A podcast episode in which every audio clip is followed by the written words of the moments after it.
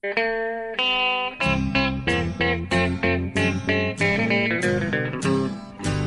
out there, we're on the air. It's hockey night tonight.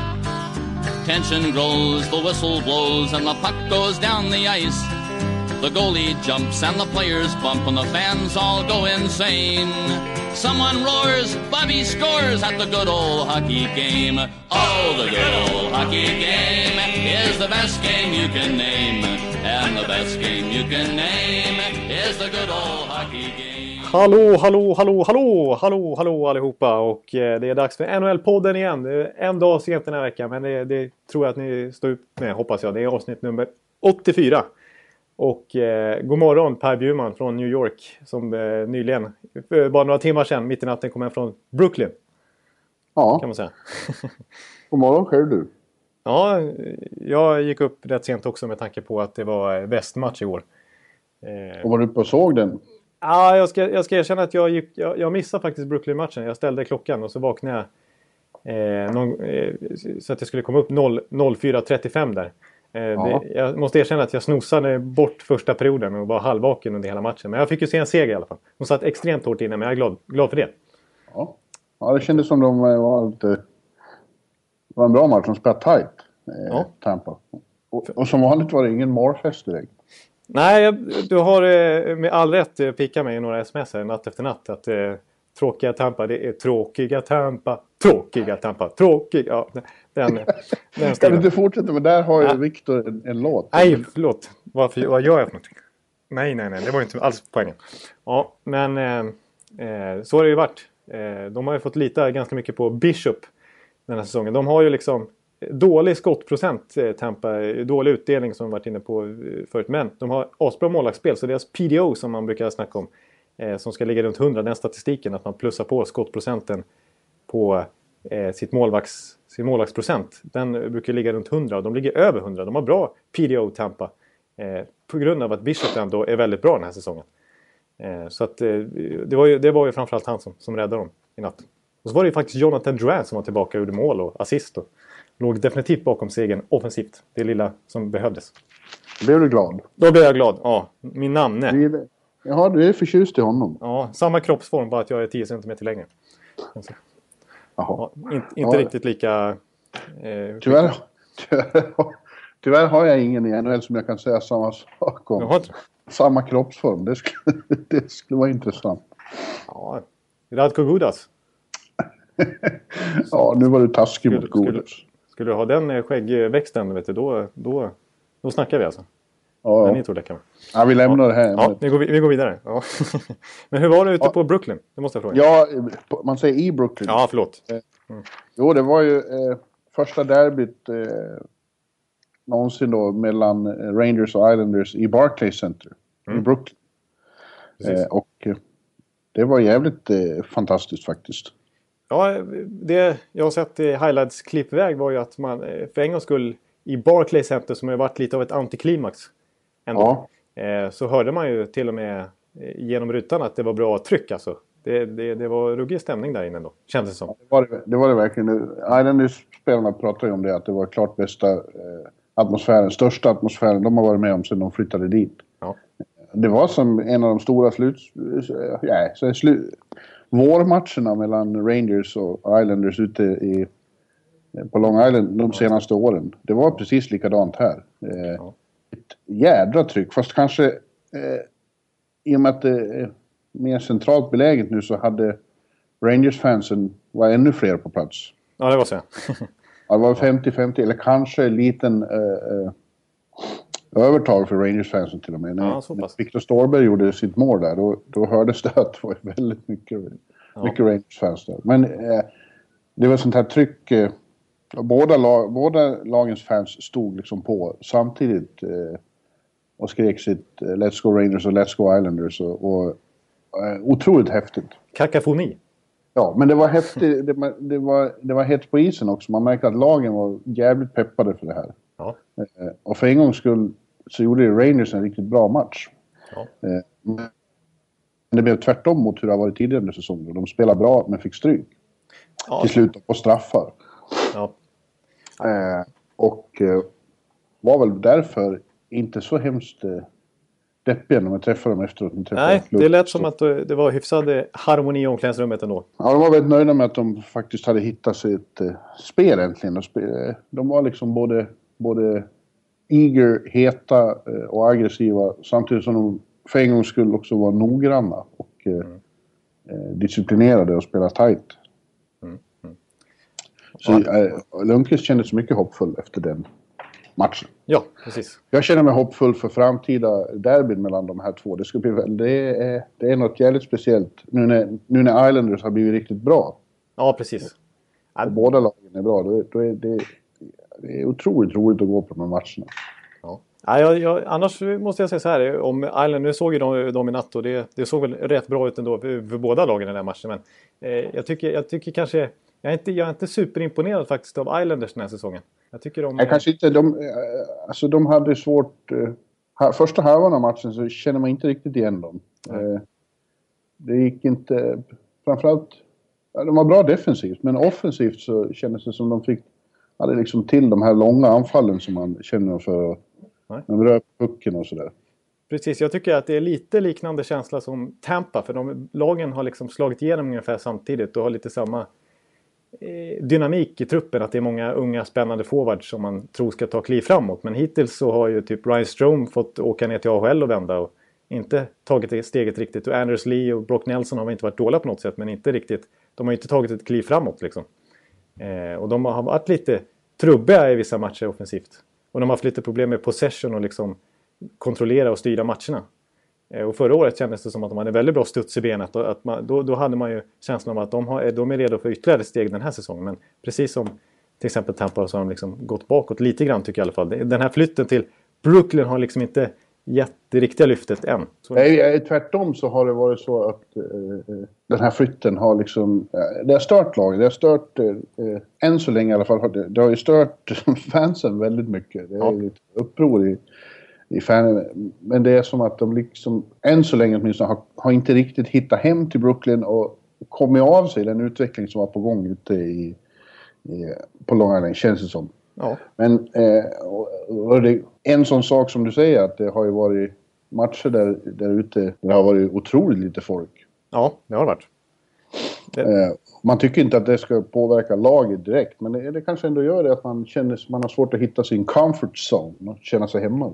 Precis, för det gjorde de ju verkligen i, i Nassau där. För att där var det ju, det var ju bra tryck i nästan, alltså, som, som du har varit inne på tidigare. Så det, den, känd- den ladan gjorde ju sig inte känd under större delen av 2000-talet för att vara någon riktig eh, fantastisk eh, arena att komma till på något sätt.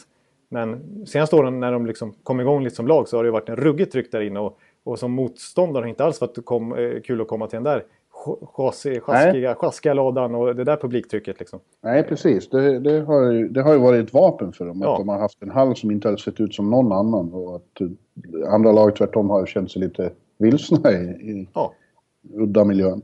Precis. Och nu, nu, är det liksom, nu har de haft publiksiffror på 10-11 tusen ibland. Det är liksom Carolina, Florida Panthers nivå ungefär. Ja, Och det är klart, det är inget, det är inget vapen direkt. Nej.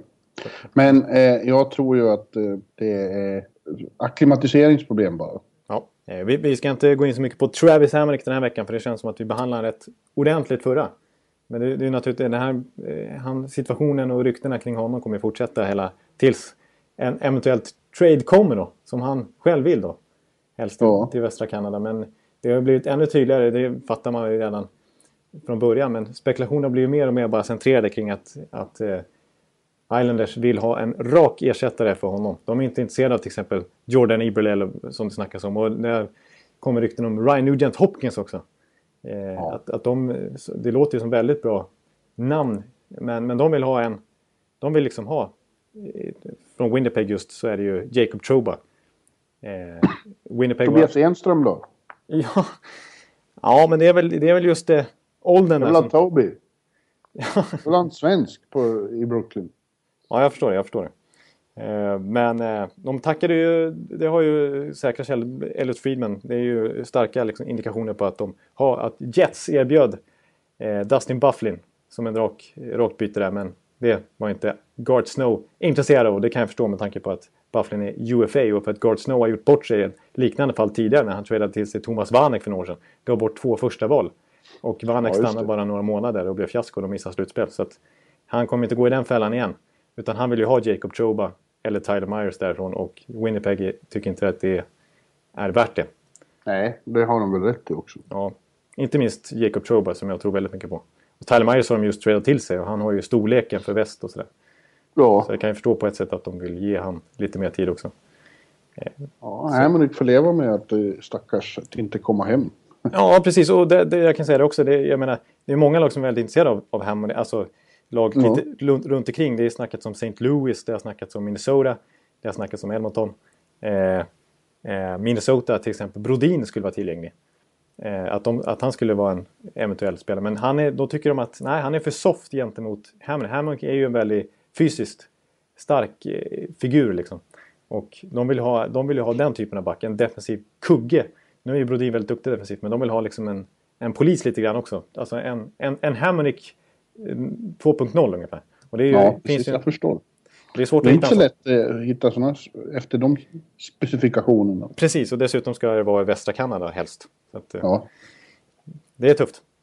ja. Tufft att lösa. Ja. Men eh, du, vi har, vi har skrivit upp rätt mycket grejer den här veckan. Ja, Vi vi, tar väl det vi hinner med. Ja, vi, vi betar av här så får vi se. Men vi, vi lär gå in på en, en sak som har, som har börjat alldeles här i dagarna. Det är ju All-Star-omröstningen. Ja, När, när fansen faktiskt har chans att, att rösta fram sina, sina favoriter. Jag vet inte om det upplägget är helt vattentätt direkt. För att eh, den som leder just nu hela omröstningen, det är eh, John Scott. Ja. store superstjärnan. ja alltså, det är lite annorlunda upplägg mot eh, tidigare. Då. Ja. Eh, Du ska inte rösta fram en första femma utan man de får rösta fram kaptenerna i de fyra olika lagen. Eh, Precis, vi har ju ett eh, lag per division och, som ska spela tre mot tre matcher. Eh, hur nu fan det ska gå till. eftersom 20 de ska minuter match. 20 minuter. eh, när man tänker, först när de sa det så lät det, ja men det låter ju som att det, det händer någonting. Men sen när man tänker på fan de ska spela så i 20 minuter, hur ska det gå? Ja, det kommer bli, precis, det kommer bli, det kommer bli kaos. Och det har ju, det, det har ju, det var ju Jaromir Jagr noga med att påtala här i, snabbt också på Twitter när han skrev att nej, rösta inte på mig. Han ligger faktiskt fyra just nu. Nej, nej, nej. Jag vill inte dö. Nej, jag vill inte dö. Jag är 43 bast. Låt mig, snälla, låt mig leva. Jag ska inte åka till All-Star. Jag har inget där att göra. Jag... Nej. Och det kan man förstå. Ja, det kan man verkligen. Ja, men John Scott då som sagt. Eh, ligans kanske minst eh, raffinerade spelare. Ja, leder. Och det visar ju bara att fansen ser på All-Star som det skämt det är. ja.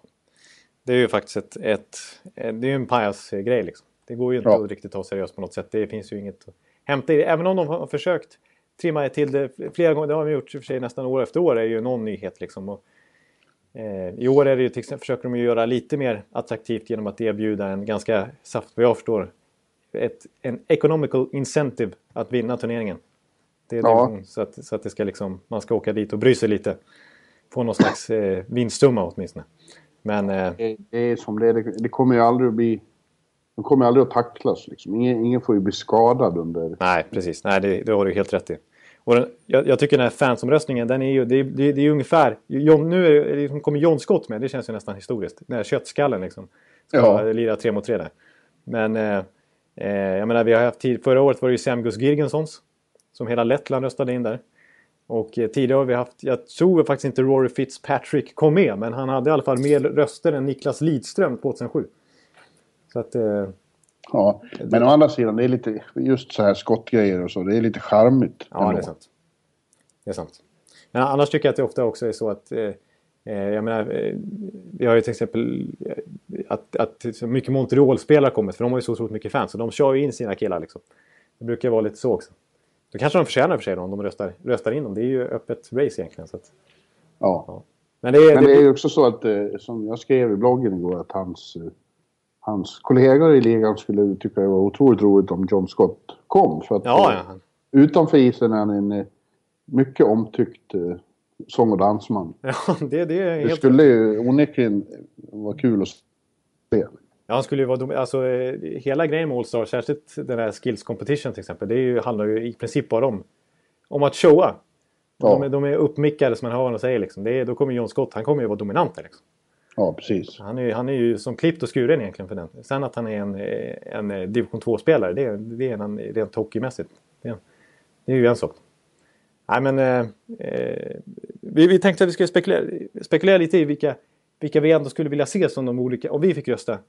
Vem vi skulle Om vi vilja, skulle ta det på allvar. Om vi skulle ta det på allvar då. Vem skulle, vem skulle vi rösta in i respektive division? Ja, Eh, ska vi börja med Atlantic? det ska vi eftersom det är Atlantic. Ja, det. Eh, Man börjar med det. Det känns som man börjar där eftersom det är norra, i nordost. Liksom. Ja, och det är på A. Det känns bra på något sätt också. ja, ja, dessutom det. Ja, eh, det enklaste vore väl att säga eh, Carey Price då.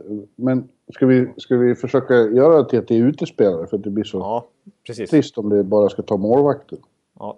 Ja, jag, jag har en jag tycker definitivt då. Ska jag säga? Ja, säg då. Ja. Eh, nej, men då tänker jag lite dels på kvalitet men också på show.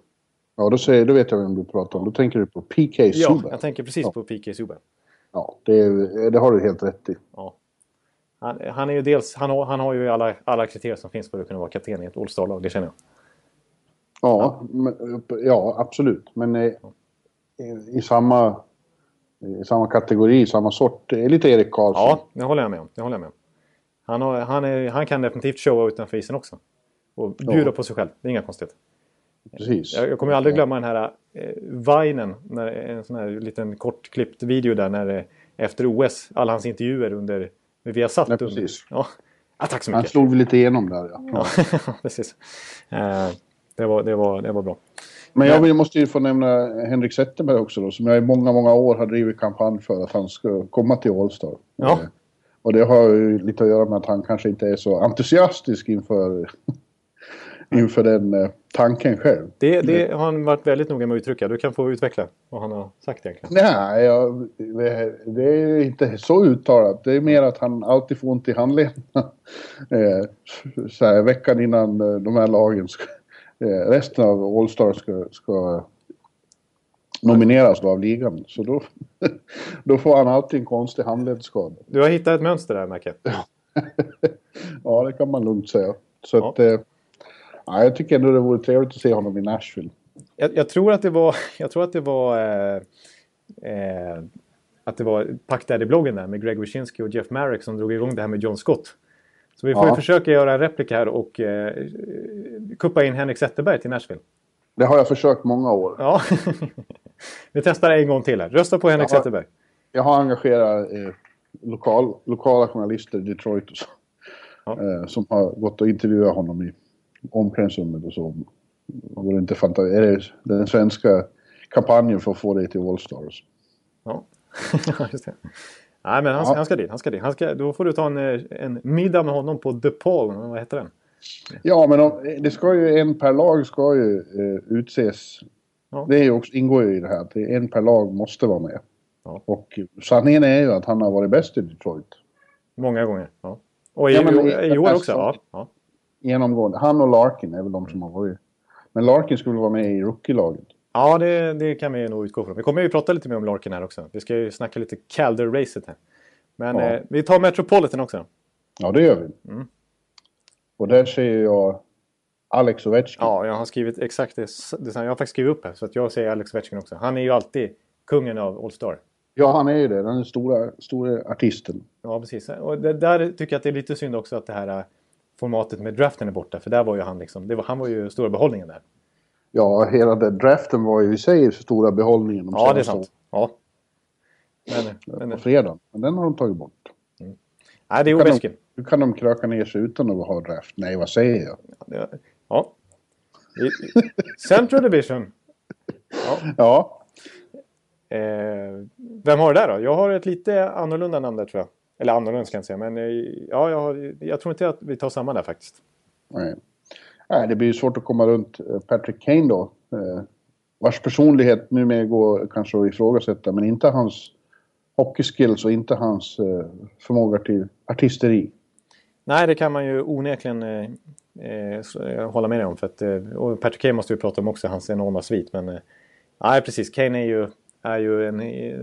Vilken säsong han gör. Ja, Det är helt sjukt. Så att han är ju liksom topp. Han är ju nä- nästan heartmässig. Kan man ju säga. ja, Eh, den här säsongen. Sen finns det ju Central är ju den tuffaste divisionen. Han har ju, vi har ju Tyler Seguin och Jamie Benn där också till exempel. Precis. Eh, så det är ju liksom hela poängtoppen i princip. Men jag har ju... Ja, precis. Det, du sa det namnet. Jag tänkte ju Vladimir Tarasenko. Ja, Ja, han är ja ju... det är inget dumt. Nej, precis. Så han dominerade lite förra, förra All-Star eh, he- liksom helgen där kommer jag också. Han har ju faktiskt... Alltså jag, jag är lite imponerad av hur han har liksom tagit sig an, hur han har kommit in i, i USA, liksom akklimatiseringen snabbt här. Alltså. Because he talks uh, English now, he has some English skills, you know. He talks with his uh, buddies. He is a good co- friend with Shetty and with Alex Steen, you know, and the fourth line with Steve Watt. He knows everybody and he laughs a lot. always not, you know. He talks with everybody and you know he's a good player. Så, eh, så jag tycker Vladimir, han skulle... Vad var det där för du ryss... eh, Nej, jag, försökte, jag, jag försökte bara eh, imitera.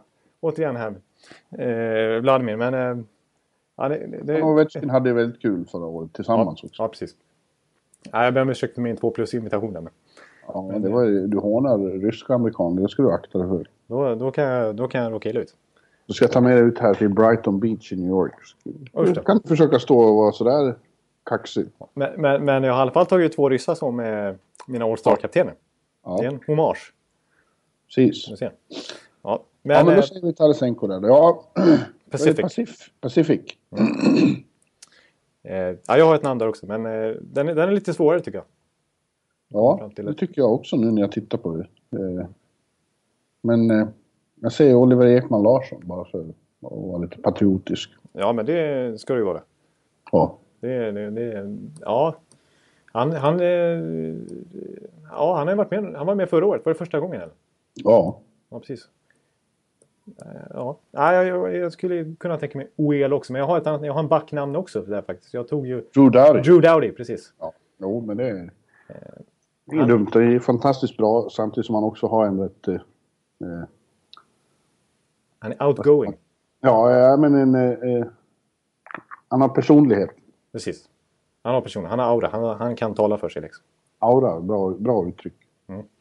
Så att, eh, eller som Hamrén skulle säga, han har shining. Ja, ja. Kanske inte lika bra ut. Honom här.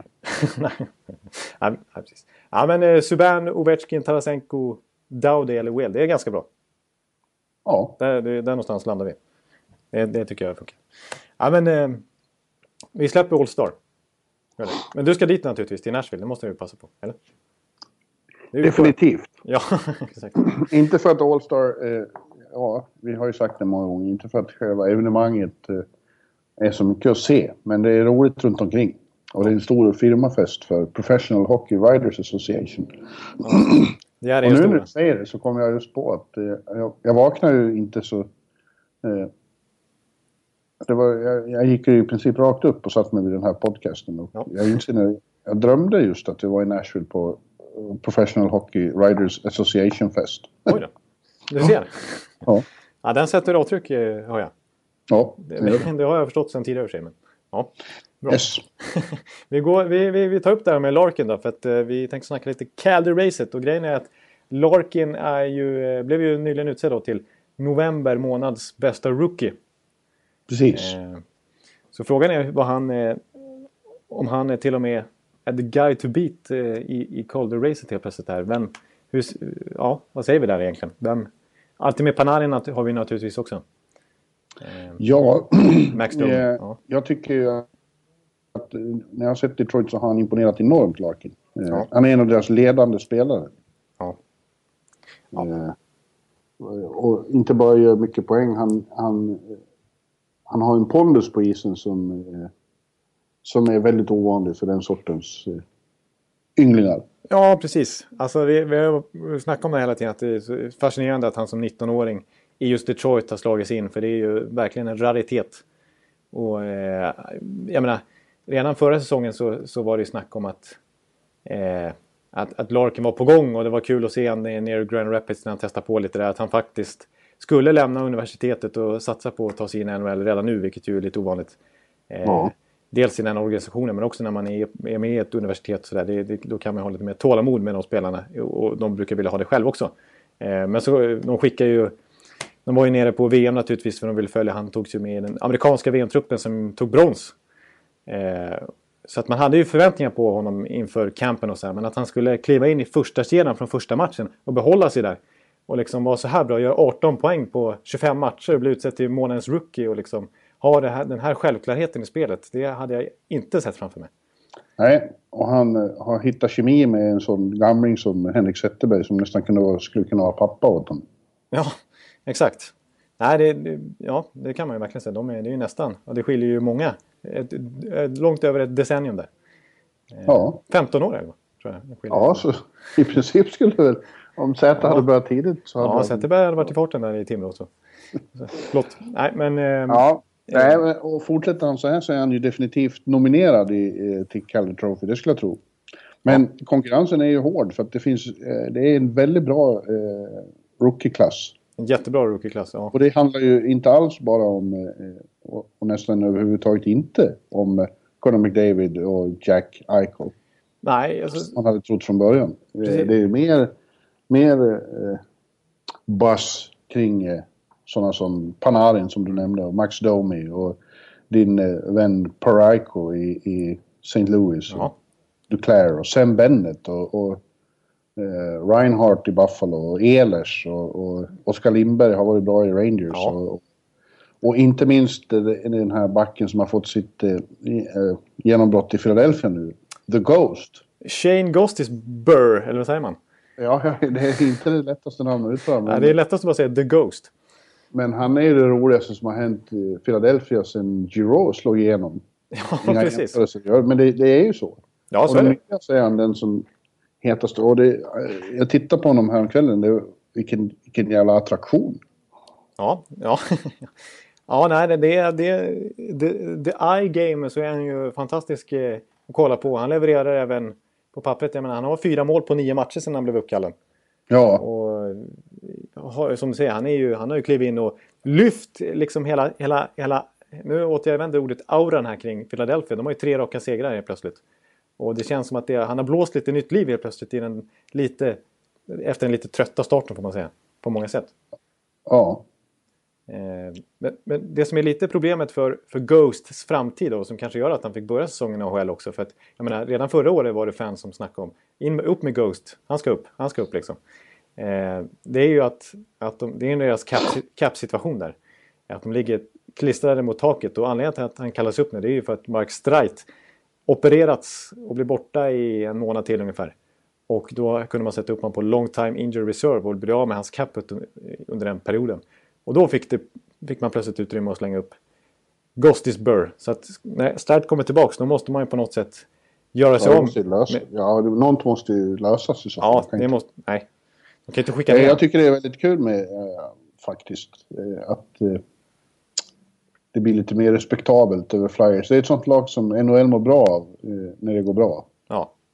Precis. Det har profil och det, det har en alldeles egen profil och det är väldigt passionerade fans. Och, och så ja.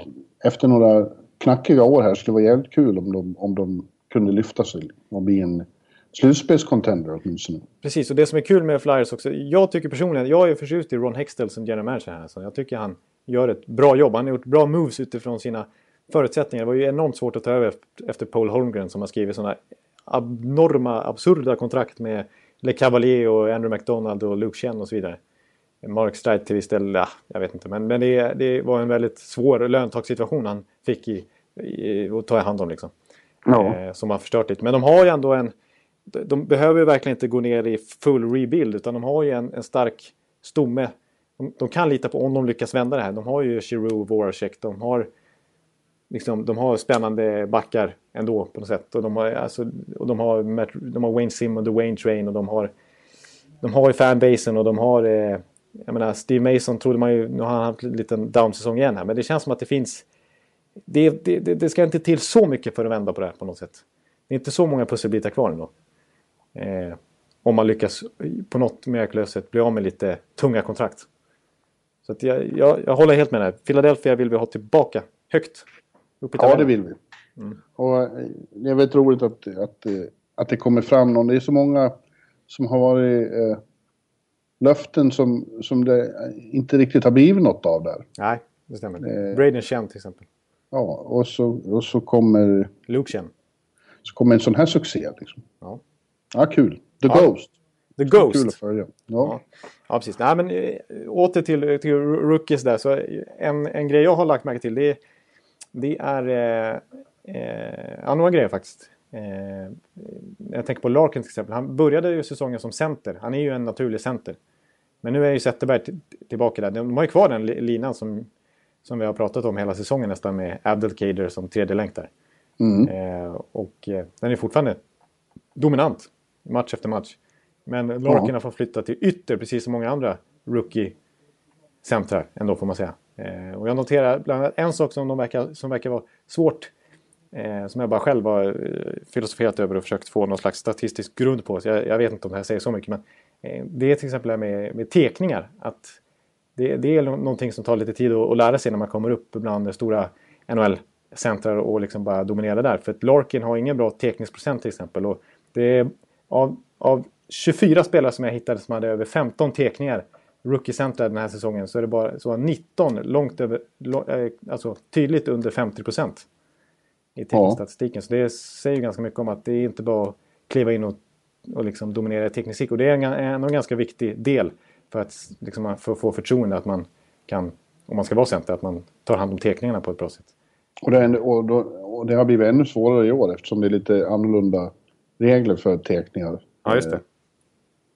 Precis. Med att vem som ska sätta ner klubban först i isen och så. Ja, exakt. Och det där har ju till exempel, jag vet ju Kalle Järnkrok när han kom in i ligan, han är ju också en naturlig center men har fått spela mycket ytter. Och han har ju, han har ju i många, må- många träningar stått och bara bett om att få specialnöta just tekningar. För Ja. att det är någonting som han känner är, viktigt att bli bättre på i sin anpassning till NHL. Liksom. Så att, eh, sen, men sen tycker jag ut- Han, överhuvudtaget... har haft en, han har haft en bra säsong så far. Ja, Järnkrok. Det har han, Bästa precis. hittills. Ja. Ja, och där börjar Filip Forsberg komma igång också lite grann.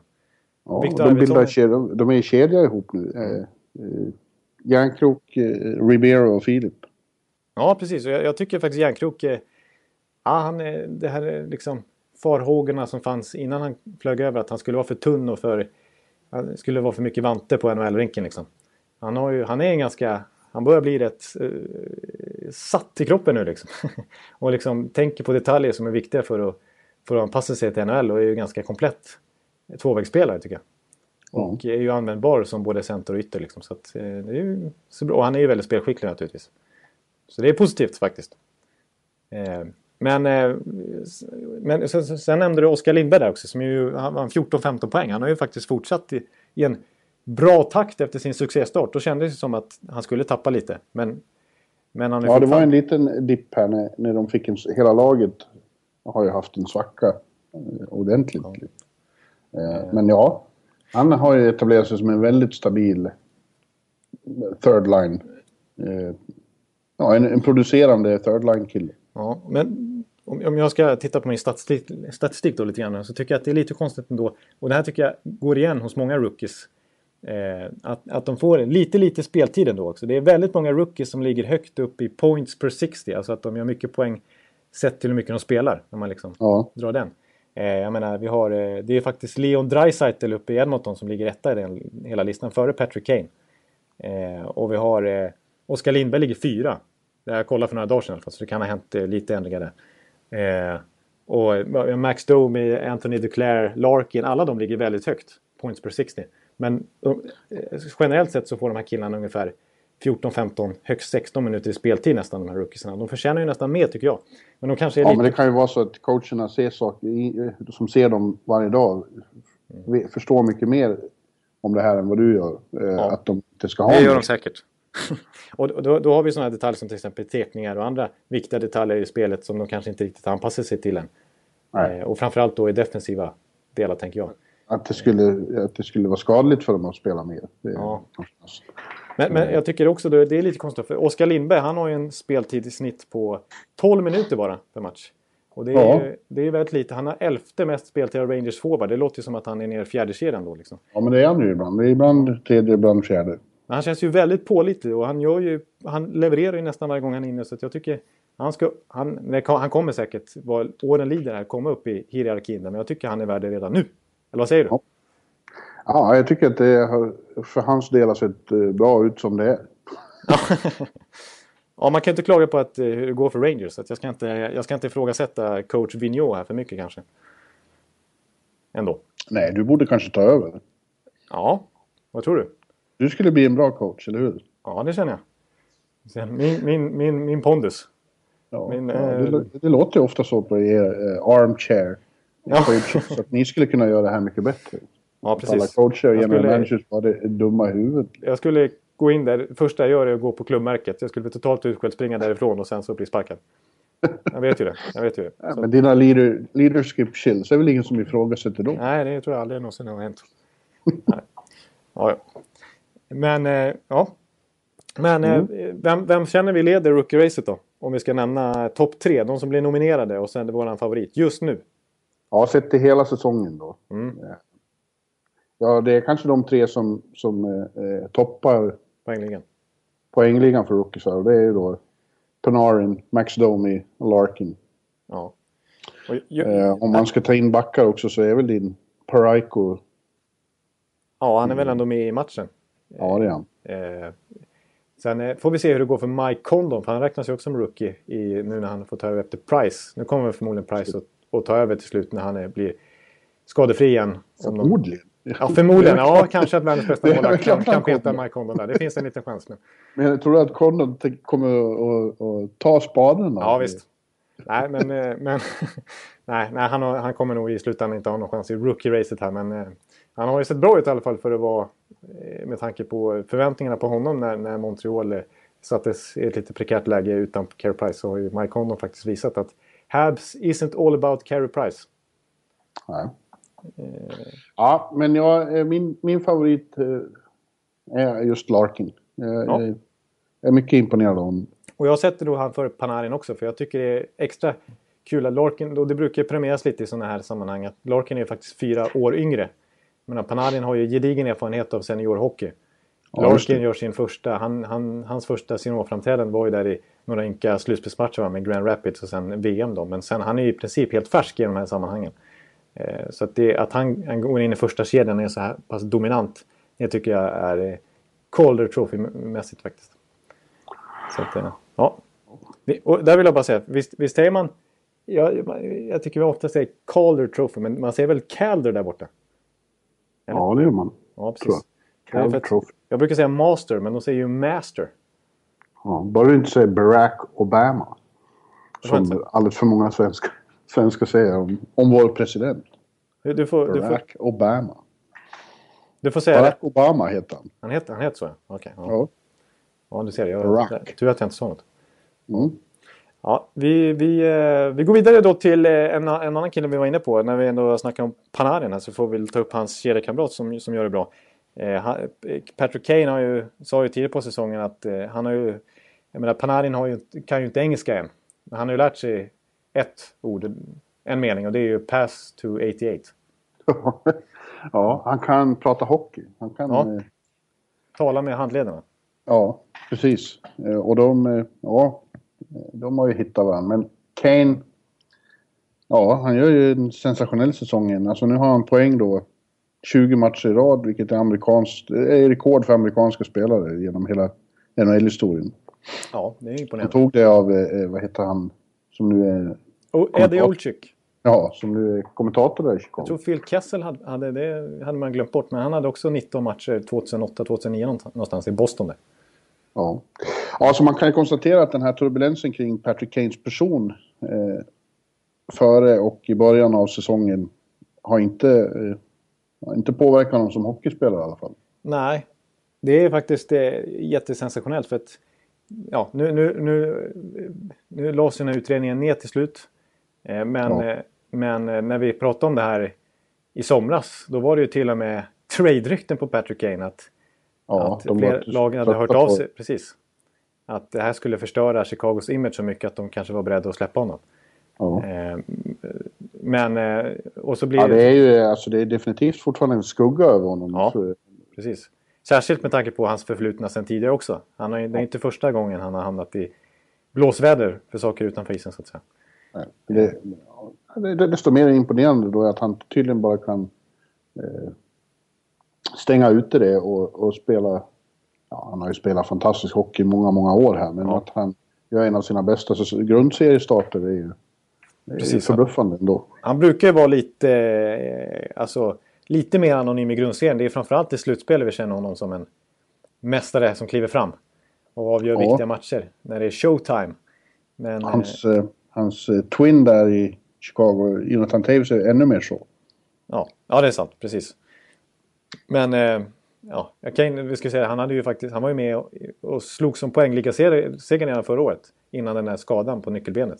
Ja, Så det precis. satte ju stopp lite då. Så han var, gjorde ju en stark fjolårs grundserie också. Men eh, han har ju sagt det Kane, om, om, han har ju fått naturligtvis intervjuats otaliga gånger här sista veckorna med tanke på att den här eh, sviten bara har fortsatt och fortsatt. Och nu är vi uppe i 20 matcher. Men eh, och kanske fortsätter ännu längre. Men, Och leder poängligan. och leder poängligan. 38 poäng på 25 matcher tror jag. han. Ja. Eh, Det är ju sjukt bra. Han har väldigt mycket första assist har jag sett också. Så att han, han, är liksom, han är ju faktiska mål han ligger bakom. I allra högsta grad. Men eh, eh, jo, han har ju sagt det om det här. Om den här turbulensen kring honom. Att han, eh, han, har ju sett, han har ju sett hockeyn. Han jämförde det med när han var en liten pöjk. Att det var ungefär som när man kom hem, hem, kom hem efter skolan och, och istället för att göra läxorna så ringde man en polare och gick ut och lekte istället. För det var mycket roligare. Man Ja. ko- kopplar bort tankarna på det där eh, jobbiga. Och så har hockeyn funkat. Det har varit en frizon för honom att, att släppa allt off ice och liksom bara kunna göra något kul istället på något sätt. ja. Det är väl på det viset han har liksom koncentrerat sig kanske ännu mer på hockeyn. Ja, jag Ja. vet inte. Jag sitter och tittar på poängligan nu när- eftersom vi pratar om honom. Den är ju rätt remarkabel. Alltså det är Patrick Kane eh, på första plats. Och sen är det tre Dallas-spelare och Daniel Sedin. Ja, precis. Att Jamie Benn är tvåa, Tyler Seguin trea och John Klingberg femma. Det är, det är helt otroligt status, eller stats för eh, Dallas. Ja, det är helt otroliga stats faktiskt. Och det är ju, ja, det är, det är ju rätt coolt faktiskt att John Klingberg som back är med så högt i poängligan också. Ja, eh, totalt sett. Och det, det, det är lite kul också att det är så pass mycket poäng. Jag menar 38 poäng på 25 matcher. Det poängsnittet är ju, om man jämför med förra året när, när man vann poängligan på 87 pinnar. Liksom. Ja precis. Om, om det här kan hålla i sig så, så behöver vi inte diskutera så mycket kring, eh, kring det där längre. Vi, det har ju varit en liten, en liten, eh, en liten bak, bakåt, en liten ett motslag mot oss som har kritiserat eh, NHL för att det blir färre och färre mål i matcherna. Eh, eftersom att om man liksom gör lite variabler och lite staplar och jämför med tidigare säsonger så är det inte så stor skillnad egentligen. Nej. Men, eh, Vad är han? Eh, man brukar ju säga att han... Eh, om man ser till många poäng han har gjort nu, om han fortsätter i den här takten så, har, så finns det ett... Eh, ett ett estimat. säger. ja, estimat. till och med. Ja. Ja. Och vad skulle han hamna på då? Oh, du vill att jag ska räkna matte? Nej, strunta i det. Ja, vi struntar. Istället Långt, över 100 poäng i alla fall. Ja. Också ett, eh, eh, lite anmärkningsvärt att eh, våra vänner, tvillingarna från eh, Vancouver, är verkligen eh, med igen. Precis, det, det har inte snackats så mycket. Nasserin gör en väldigt bra säsong poängmässigt. Ja. Och Daniel är som sagt fyra. Och Henrik är lite längre ner här på topp 20 också. Är det rätt om jag säger så här att, för jag tycker generellt sett genom åren så har man eh, på många listor haft eh, Henrik Sedin lite före eh, Daniel. Men Ja, sista han har ju varit centern och Precis, playmaker. ja, Han är väl kapten dessutom också. Så. Har liksom bilden varit. Ja. Men nu tycker jag senaste åren att det är Daniel som framförallt gör poäng. Alltså, nu- båda gör ju det naturligtvis ungefär lika mycket. Men, ja, Daniel är riktigt het. Ja. Ja. Och eh, det har ju liksom varit en, en, liten bild av att de är på nedgång. Eh, Ja, precis. Att de verkligen... Inte det har ju riktigt lika bra som de här åren. de- Men eh, nu är de ju ja, riktigt heta. Ja, precis. Nej, Sedinarna ska ha stor cred. 35-åringar, de har några år kvar. Ja, precis. Nej, eh, precis. Nej, jag håller med om det. De är, som det ser ut just nu så är de inte på väg att tappa på något sätt. De är med i poängtoppen. Det var ju där i Tortorella-säsongen när, när de var knappt topp 100 i hela poängligan. Det var ju då diskussionen kom igång på allvar. Men sen Willie Desjardins tog över och de har matchats på ett smartare sätt så, så har ju poängen kommit tillbaka. Liksom. Ja, Och det var ju så sent som ja, eh, ungefär den där Tortorella-säsongen. Året dessförinnan så var, var ju de helt otroligt dominanta i VM där på hemmaplan. Så det, det glömdes bort lite i den diskussionen tycker jag. Det, det var ju samma år redan som, som de, de visade hela svenska folket hur, vilken nivå de håller. Men eh, jag, jag, jag ville säga någon sak till om Kane. Jo, om Chicago. Att jag tycker ändå eh, att man får säga att, att vår vän där, eh, Bowman, eh, general managern, att mm. han, han, är ju smart igen här. Alltså det, det, var ju vissa som, som ville hävda inför säsongen att Chicago kanske till och med missar slutspel i år för att de har fått göra så enorma förändringar. De har tappat Sharp och Saad och sådär. Mm. Och Odoja liksom. Eh, och svårt att ersätta. Men man får säga att Panarin är ju ett genidrag att de lyckas koppla in honom. Han har ju ett år till dessutom med den här otroligt låga capiten på under en miljon dollar. Eh, han har i och för sig bonusar som gör att hans kontrakt blir ganska ansenligt pengamässigt. Men i cap-strapped Chicago så har ju den ultimat lösningen att få in en point per game-spelare för under en miljon liksom. I det läge de, de ligger. Eh, det är väldigt bra. Däremot så har, så har det märkts att, att, att de har svårt att e-, ersätta på alla positioner. För de är faktiskt det lag som har använt flest spelare, utespelare den här säsongen. Eh. Ja, men de har ju haft rätt ansenliga skador också. Ja, det, det, ska man ju ge dem. Men de har gjort det, man får säga att deras transition här återigen har varit stark. Verkligen, verkligen. Eh, Anisimov som, som man tyckte var lite konstigt är att de dels den traden var det inte så jättemånga som ifrågasatte. Man tyckte man fick okej okay utbyte ändå för Söd. Men att man direkt skrev kontakt med Anisimov utan, utan att ens se vad han kunde prestera i tröjan där. Han fick över 4 miljoner i capita. Men han ser ju väldigt klockren andra center där. Och har ju fantastisk kemi med både Kane och Panarin. Ja. Att, de, ja, de, vet vad de gör i Chicago. De vet vad de gör i Chicago. Så är det bara. Mm. och nu ja, hävdar sig så pass bra. Alltså Central är ju och förblir eh, top of the line. Ja. De är trots allt på slutspelsplats just nu. Ja, eh, men det är inget eh, givet i det. De kommer, i, I Central är det eh, slutspel hela tiden. Ja, precis. Och det, så har det ju alltid varit för Chicago. De, har ju, de brukar ju inte vinna den där divisionen utan de brukar ju klara det inte med nöd och näppe, men nästan så. Det brukar bara vara några ynka poäng ner till slutspelsstrecket. Men de grejer det på något sätt ändå. Sen är det i slutspelet de verkligen växlar upp. Att, Om, som tabellen står nu så skulle de få möta Los Angeles i första omgången. Oh! Det skulle vara något. Det skulle verkligen vara någonting alltså. Jag, jag får erkänna, jag gör ju det ibland. Jag, nu när tabellen som det heter har satt sig, och det har den ju nu ja. när vi är inne i december. Det brukar ju heta så. Du brukar ja. säga det. Inte jag brukar säga det. Ja. Uh, så jag brukar gå in och titta på vilka som skulle möta vilka och vilka serier det skulle bli. Det, det vattnas ju i munnen. Liksom. Ja, har du några exempel nu? Jag har inte Ja, jag får lov att dra det nu. Ja. Eh, om vi börjar öster så skulle det vara Montreal-Boston. Oh, fantastiskt. ja, som, som alltid. Ja. Eh, Rangers-Pittsburgh skulle det bli. Eh, ja. Det har vi sett förr. Ja, ja. Detroit-Ottawa. Det är också spännande. Ja, den är svårtippad faktiskt. Ja. Och så Washington Islanders igen då. Ja. Eh, efter, efter vad jag såg igår så vill ju... Världen skulle ju gärna, gärna, gärna se Rangers Islanders i en grej. En Subway Series. Ja, den, den, den, den vill vi nog ha nu. Det är dags för den. Ja, i, i väst skulle vi få Dallas, Minnesota. Ja, den är inte helt lätt att tippa heller. Det är ramstarkt eh, Minnesota det. Ja. Los Angeles, Chicago som sagt. Eh, St. Louis, Nashville. Oh, ja. Eh, ja, oh. Eh, och San Jose, Arizona. Arizona, just det. De är, de är med St. Louis Nashville, vilket krig det skulle bli. Ja, ruggigt krig alltså. Shit, två, två rätt, rätt lika lag på något sätt ändå. Ja. Men då har vi ju utanför slutspelet uh, Winnipeg, Vancouver, Anaheim som man ju ändå tror ska... Anaheim inte minst. Men det, ja, bör, bli, det bör bli lite långt upp till slutspelet nu. Ja, de, precis. De behöver, de, de behöver vinna sådana matcher som mot Tampa Bay till exempel. Det är lite för ofta de, de fall short där liksom i jämna matcher. Oh. Man inte riktigt känner igen det laget för. Eh, det var de väldigt starka på i fjol tycker jag. Att, att knyta ihop säcken liksom. Eh, så att, eh, nej det, det, ja visst, de ska väl kunna ta sig förbi Arizona tycker man ju över en hel säsong. Men det, det är fler lag som är med i matchen och, och, och har, har, och de har att slåss om det. Så det är inte helt säkert faktiskt. Så än så länge, visst. Vi, vi skrev upp det som en punkt till och med lite att vi inför, för, no för några dagar sedan inför podden att skulle prata lite Anaheim. Men att de, de hade en fin match mot Vancouver där. Ja. Men de har svårt... Alltså det, har, det har ju repats ordentligt sedan den katastrofala starten. Ja, Men de har svårt att hitta consistency och spela riktigt, riktigt bra flera matcher i rad känns det som. ja precis. Jag såg liksom- inte så mycket av matchen mot Tampa. Eh, men de var väl inte dåliga, men eh, Nej. inte, Nej, nej, nej. inte jättebra heller. Nej, inte liksom sådär otroligt fantastiska på något sätt. Nej. Eh, och jag tycker det är lite för ofta, det är liksom...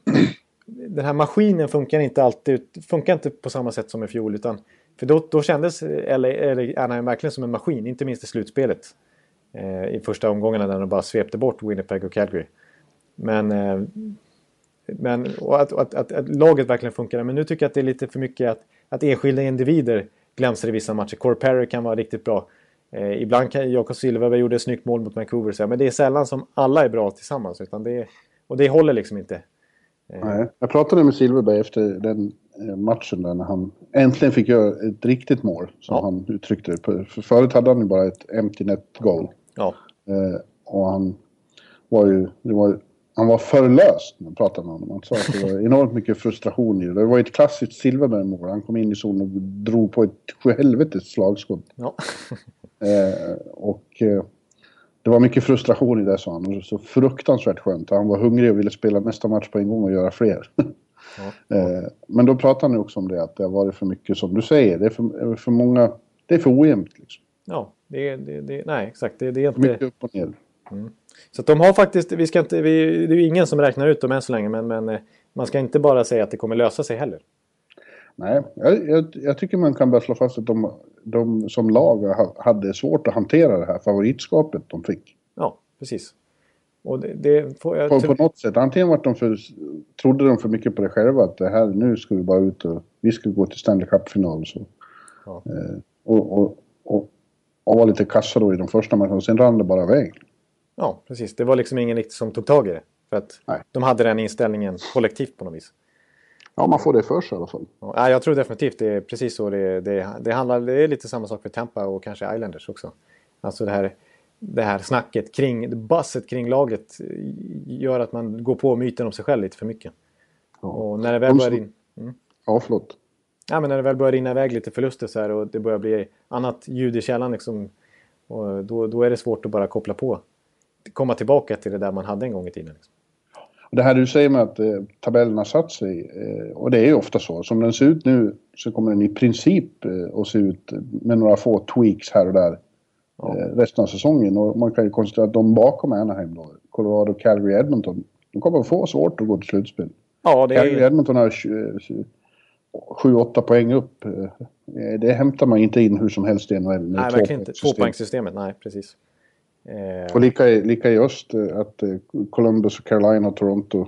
Det blir, blir verkligen inte lätt.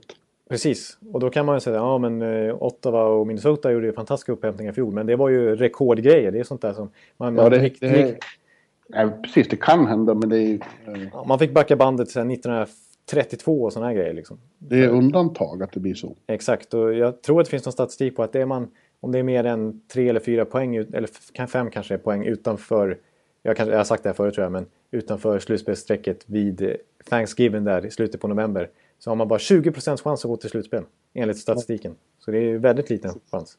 En, en av fem lyckas. Ja. Så att, eh, det är, man kan verkligen snacka om att tabellen kommer se ut ungefär så här. När vi Ja, och de, topp, de som är där uppe i toppen kommer förmodligen att vara det också. ja, precis. Ja, det är det, alltså, jag, jag, törs slå fast att Montreal och Washington eh, definitivt kommer att vara där uppe. Ja, precis. Det, Washington imponerar mycket nu. Ja, men otroligt bra. Har de fem raka segrar tror jag. Plus att Ja. de spelar så otroligt bra när man tittar. Alltså det, det, jag är Det känns otroligt... så jävla stabilt. Liksom. Ja, de har en otroligt fantastiskt bra målvakt i Braden Holtby som har kommit igång nu.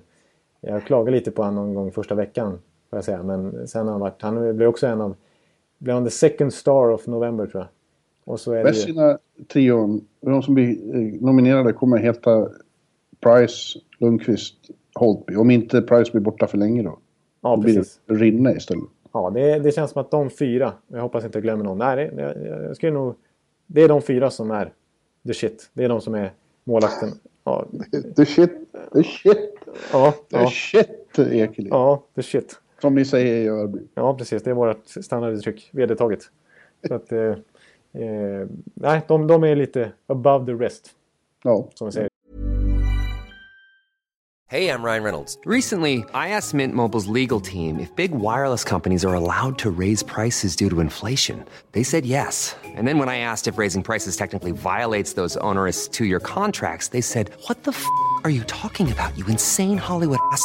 F- So to recap, we're cutting the price of Mint Unlimited from $30 a month to just $15 a month. Give it a try at mintmobile.com slash switch. $45 upfront for three months plus taxes and fees. Promo rate for new customers for limited time. Unlimited more than 40 gigabytes per month. Slows. Full terms at mintmobile.com. Örby. Så att, eh, eh, men eh, apropå målvakter, då tänkte jag faktiskt, ska vi ta eh, bara lite snack om, om Toronto-keeprar? Som det har varit... Eh, Ja, det, det ständiga sorgebarnet. ja, det har ju varit så. Det, Det hände ju sensationella saker när, när den här unge Sparks kom in och... Eh, ja, det, var lite Sparks där då. Ja, det var helt rätt. Det var ju, det var ju fina scener, men det var ju så att man fällde en liten tår där nästan när han eh, blev intervjuad efter matchen i sin debut mot Edmonton. Höll nollan. Första debutanten någonsin i Toronto att hålla nollan, eller hur? Ja, just det. Så var det. Så var det. Och han såg sina föräldrar på läktaren och bara började böla där under intervjun. Ja. Och, Ja. eh, han stod där med sina Trevor Kid benskydd. Och snygga som bara, som bara den. Och sen eh, en eh, hommage till Curtis Joseph och masken också. Lite så här, en snygg Ja. mask hade han också. Så att, eh, men ja, det var ju härligt. Men det var en kort smekmånad. För matchen därpå i natt eh, så eh, vart det, släppte han in sex mot Winnipeg. Ja, det var inte lika roligt då. Helt plötsligt. Eh, och eh, apropå Toronto-keeprar så är alltså Jonathan Bernier, eller Nelson Mandela som vi kallar han här i podden. Ja. Han, eh, eh, ja, ni, jag tror att 90% förstår vad jag syftar på. Annars får man ju bara googla på Nelson Mandela och Jonathan Bernier så, så har man ju dagens garv framför Ja. sig. Ja. Men, men eh, eh, han, är ju, han har ju skickats ner på en sån här condition stint då, till AHL. Tio dagar ska man där. Och eh, lira, lira lite fighter för att komma, hitta tillbaka. För han har varit katastrofal den här säsongen. Inte en enda seger. Nej, han har varit bedrövlig när han har stått. Och han har släppt in såna hemska skitmål också. Gjorde det här på eh, Garden vet jag. Det var en sån här katastrof som gick in. Ja. Han går inte att lita på helt enkelt. Eh, Babcock kan inte, kan inte ställa in honom. Nej, precis. Och man har ju verkligen sett på Babcock efter några mål där hur han har inte kunnat hålla sin frustration tillbaka. När man zoomar in här liksom. Han ser, man ser ju att han bara, nej den där Bernier, det är ju, han är ju kass alltså. Är Men Raymer har inte varit jättebra heller. Han har, också, han har varit mycket bättre rent generellt, men han har också släppt in skitmål. ja, precis. Alltså, Reimer har ju bra stats så han har ju gett dem sju segrar åtminstone. Och liksom, nu, Toronto-fansen är ju helt och hållet inne på att han är ju första keeper nu. Liksom. Det är inget snack om det. Men eh, han har också, alltså, med hans historia framförallt och också delvis den här säsongen så kan han också släppa in sådana här mål som en första keeper inte ska göra. När du säger sådana här saker som att Toronto-fansen är helt inne på... Det här indikerar att du... Hänger du mycket på eh, HF Boards? Nej, ja, HF Boards, eh, där, där, där kan jag vara inne och svänga ibland. Där- ska man nog inte vara för mycket tror jag. Men, eh, Det tror jag inte är bra för den Nej, mentala men, men det händer nog att, att eh, en sån eh, ubåt eh, från Örby pa- passerar en sväng ibland. Ja, det kan hända, men ja. Du, vad vet du annars om vad Toronto-fansen tycker rent allmänt? Ja, men Toronto-fansen är inte så, så svåra. Eller så här, det, det finns ju väldigt många Toronto-fans i alla fall. Ja. De, de finns lite överallt så det är svårt att undvika dem. Inte minst Känner du några? Har du några i bekantskapskretsen? Ja, jag, känner, jag känner till några som har lite Toronto-sympati men ingen som är sån här die hard eh, Toronto-fan. Nej, det har jag faktiskt inte. Lite som din kompis Sim. Som, Nej, som är, precis. Alltså Montreal-tugg, det får jag ju höra vare sig jag vill eller inte. Så att säga. Eh, eh, Toronto måste jag lite mer söka upp faktiskt. Ja, ja. ja, det var bara en, eh, en parentes. Ja. Nej, men... Eh, och det är ju lite förfärligt också med Bernier. Han har ju på ett nytt kontrakt i somras. Och där måste jag ändå ge cred till den nya Toronto-ledningen som jag har gjort flera gånger här nu, podd efter podd, att jag tycker de bevisar att de eh, tänker rätt nu. Vilket man förväntar sig också av så namnstark klubbledning. Men eh, att de... Eh, Raymer snackade om att han ville ha... Eh, den kontraktsförhandlingen drog ut på tiden. Eller Rymer, nu säger jag, jag menar Bernier. Eh, för att han ville ha long term. Han ville ha ett långtidskontrakt. Liksom. Och eh, till slut eh, kom de fram till ett tvåårskontrakt med drygt 4 miljoner capita. Vilket kanske var lite i högsta laget det med också. Särskilt som den här säsongen har visat sig. Eh, Men det var ändå bra om Toronto inte liksom återigen göra en Dave Nunes och gå med på vad som helst. Utan att man, eh, man, kan, bli, man kan dumpa Bernier efter åtminstone nästa säsong. Ja. Så att, eh, de sitter inte helt i klistret som de brukar göra.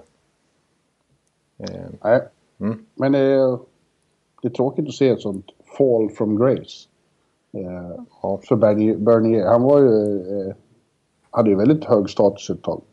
Precis, och jag tycker det är lite genomgående. Nu har Mart, försöker Martin Jones bevisa motsatsen, men det är många keeprar som har varit reserver bakom Quick och gjort det väldigt bra som sen inte är så mycket när de väl tradar till ett annat lag. Jag menar Ben Scrivens är nere i AHL nu. Ja, Han precis. var, han var också ett sånt exempel som kändes väldigt spännande.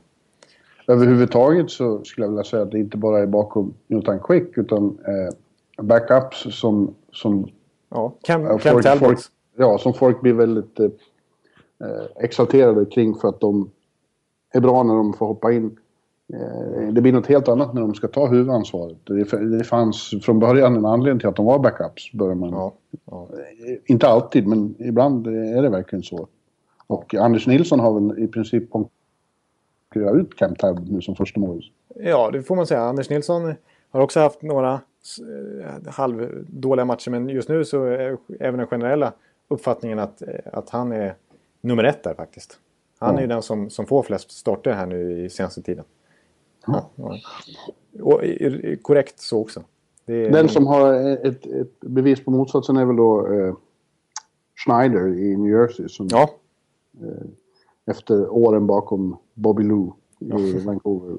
Han har verkligen klarat av att ta på sig rollen som första keeper. ja, precis. För de Nej, går bra, riktigt bra. Han är lite, är lite radioskugga som vanligt över New Jersey, men han gör det ju. Ja, precis. Det, det, han, kan, han kan vi nästan nämna där i, i trakterna kring Holtby och, och Rinne och Ja, där bakom, eh, bakom Lundqvist Price. Liksom, för att, eh, skulle, skulle Corey Schneider stå i, i, ett, i ett topplag så skulle, skulle han eh, verkligen ses som en riktigt, riktigt bra keeper. jag Det gör, han ändå, det gör han ju ändå, men, men, men alltså som en riktig Vessina-artad eh, snubbe. om Halak spelar lika bra som igår, om han gjorde det, han var suverän i derbyt. Ja. Om han eh, upp, upprätthöll den kvaliteten under lång tid, då skulle han också vara considered. Ja. Och jag tycker faktiskt att Bishop gör det väldigt bra. Det är, Nej, honom, honom kan du glömma. jag, har, jag har ingen rätt att uttala mig tror jag här. Det blir väldigt... Ja, men det är ju tur att han är bra eftersom Tampa inte gör mål längre. Nej, precis. Nej. Vad har hänt? Varför är det så? För de som var sån jävla eh, attraktion i. Mest mål i hela NHL förra säsongen. Ja, bara, bara var en sån offensiv, ett fyrverkeri varje gång de spelade. Det var som jag skrev till dig för någon vecka sedan. Brandon Morrow-effekten.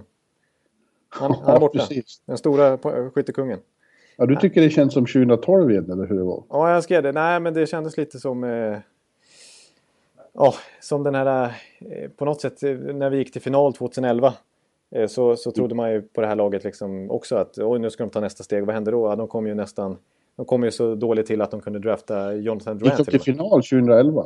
Nej, final till Eastern, eh, Eastern final mot Boston. Ja, just det. Just det. Eh, Så att... Eh, Så. Då känns det också som att nu, oj då, vad ska hända härnäst liksom? Men då, då, då blev det platt fall också. Så att, jag, jag, jag fick lite sådana, jag har lite, tyvärr har, så, så känner jag att det här kommer inte bara lösa sig som man kände i början. Jag, jag drog parallellerna till Rangers där, att de också började minsann dåligt. Och sen vann de hela Presidents Trophy som, eh, som grundseriens bästa lag i fjol. Men efter att ha gått till final året innan. Men just nu känns det som att Tampa har större problem än så. De måste, framförallt målskyttet har det gått enormt i stå offensiven. Det, det, det, det flyter inte alls. De måste få möta Rangers några gånger. Det brukar Ja, precis. lossnar. Rangers och Montreal brukar de vilja möta. Av någon konstig Ja. anledning. Då går det bra. Men eh, just det, ska vi ta upp det? För vi har lite trade-rykten. Jag märker att vi har, vi har, prat, vi har ju snackat i en timme nu alltså. Ja, men prata på. Folk brukar klaga på, på slutet att, vi är för, att det blir för kort. Så, och jag har ingen panik. Alltså, jag ju väl egentligen på hockey idag med. Det är ju match hela tiden. Rangers har Colorado hemma i back-to-back här efter Islanders match. Men jag är inte, jag tror inte jag, jag är inte säker på att det ska gå ens. Eh, och ska jag så ska jag bara sitta och titta, inte blogga.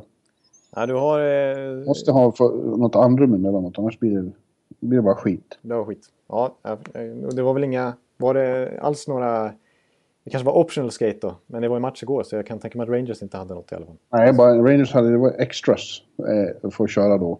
Eh, Anti-rampa. Colorado, jag gissar att Colorado hade en morning skate och det hade väl varit i och för sig kul att se Landeskog och...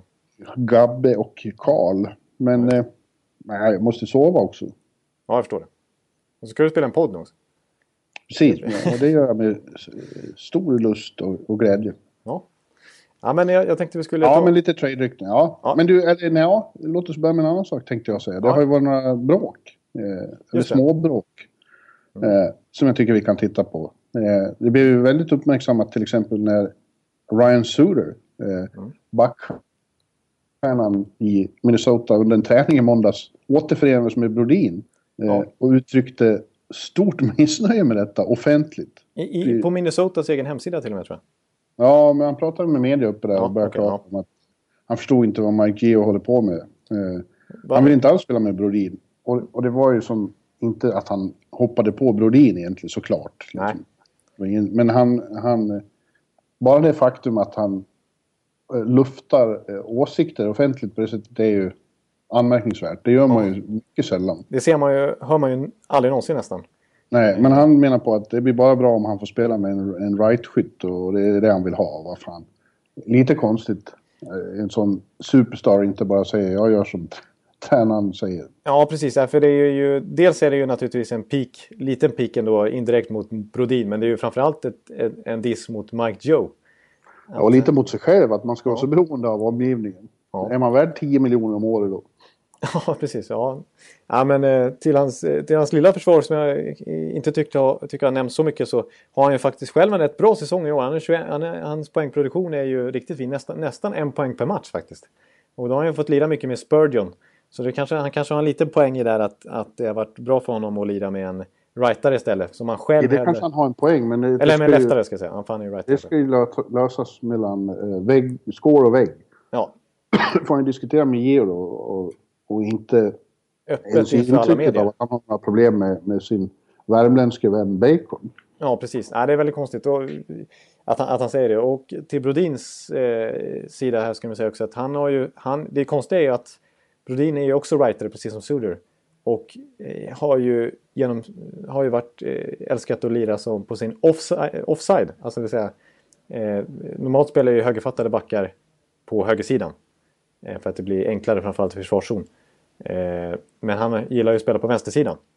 Eh, och nu i år så har han inte fått spela med Suder för att han ska få spela på sin rätta sida. Mm. Medan Suder då uppenbarligen vill lira med en leftare istället. Och eh, eh, ja, då har det blivit... Eh, men då har i sin tur Brodin haft en lite sämre säsong den här, det här året. Och Brodin ville förmodligen gå tillbaka och spela med Suder och framförallt spela på sin offside. Eh, att, Ja, Jag tycker själv, jag pratade med honom innan det här kom upp. eh, Han tyckte att... Eh, han tyckte han hade haft en bra säsong. Det kanske han bara säger till mig för att han vet vad man ska säga. ja. Att det, det han är lite mer slipad kanske än Ryan Suder. Ja, eh, och att, nej, det han saknade var väl poängproduktionen då. Men Ja. han har ju blivit framförallt en defensiv eh, klippa. Ja, precis. Eh, nu, nu blandar jag ihop det här. Eh, Brodin är ju vänsterfattad, precis som Suder. Ja, Ja. precis. Ja, exakt. Det var det. Jag, Ja. jag, jag satt här och funderade, vad är det han Vad säger? håller, vad håller Jag- Örby på att förmedla här nu? Ja. Jag, jag kände att, nej, vad, vad säger han Nu, nu? pratar han, nu pratar han i nattmössan igen. Är det jag som har så här fel? Så jag vågade inte riktigt. eh, Nej, precis. Nej, jag kom på det. Det var ju helt fel. Ja. Sure vill ha en rightare. Rightare, precis. Eh, så är det. Tänk att jag är så försynt och inte vågar Nej, säga. Du ser, mina leader skills. Det är ingen som rår på mig, vet du. När jag kliver in i omklädningsrummet där och Vigneault Nej, petar bort direkt. Ja, du ser. Men, Ja, ett annat uppmärksammat bråk i veckan var ju, eller bråk, eh, rykten som dök upp i, i Pittsburgh.